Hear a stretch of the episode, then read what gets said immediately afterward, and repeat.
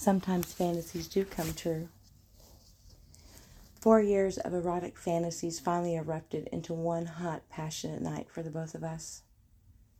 I've been trying to think of a way for to thank him for giving me the most incredible sexual experience that I ever had. The fantasy started more than four years ago when we began working together. I used to dream of seducing him every time we met, but my fear of rejection always won out. Then he moved further away, leaving the telephone as our only form of communication. As luck would have it, we were both traveling to the same city for a convention. I arranged for my company to book me into the same hotel as him, even though I had no ideas if I was ever the object of any of his desires. I was just about ready to give up on seeing him, cursing myself for expecting anything to happen, when finally, late in the night, there was a knock at my door. It didn't take us long to realize that our attraction was definitely mutual.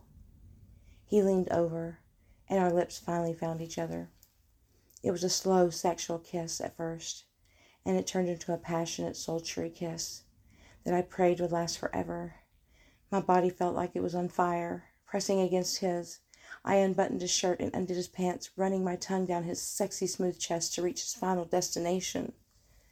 The swelling of his pants, as he undressed me, I kissed every inch of his body that I could reach. He lay me down on the bed, kissing my neck and shoulders, stopping to suck my breast, working his way down to ache between my legs.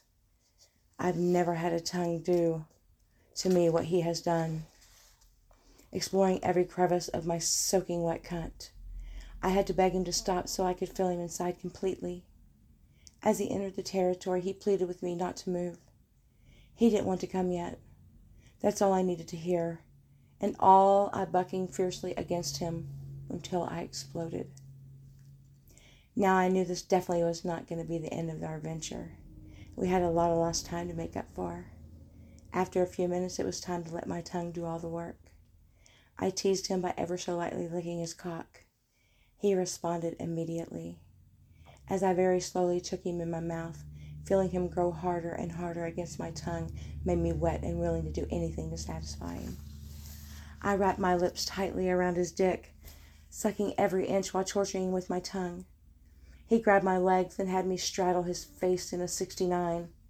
I could feel my juices flowing down my legs as I ground my pussy against his face while he fucked my mouth.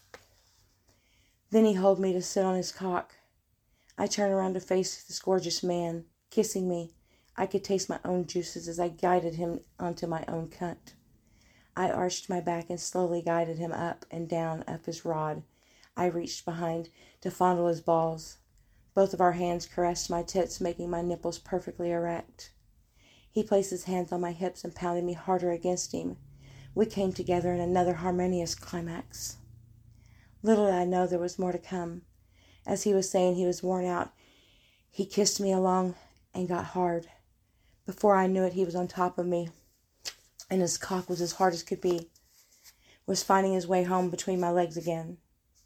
I told him I wanted to fuck him from behind, so I could feel him deep inside me. Getting me on my hands and knees, he squeezed my ass tight, and his hand slipped his erection into my wetness.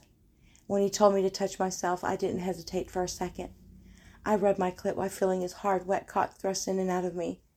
He was tracing his tongue lightly up and down my back and neck, causing a sensation I'd never felt before. His hands joined mine as he brought me to the most glorious orgasm I'd ever experienced. He came inside with me, as much strength as the first two times. We collapsed in each other's arm, agreeing it was definitely well worth the wait.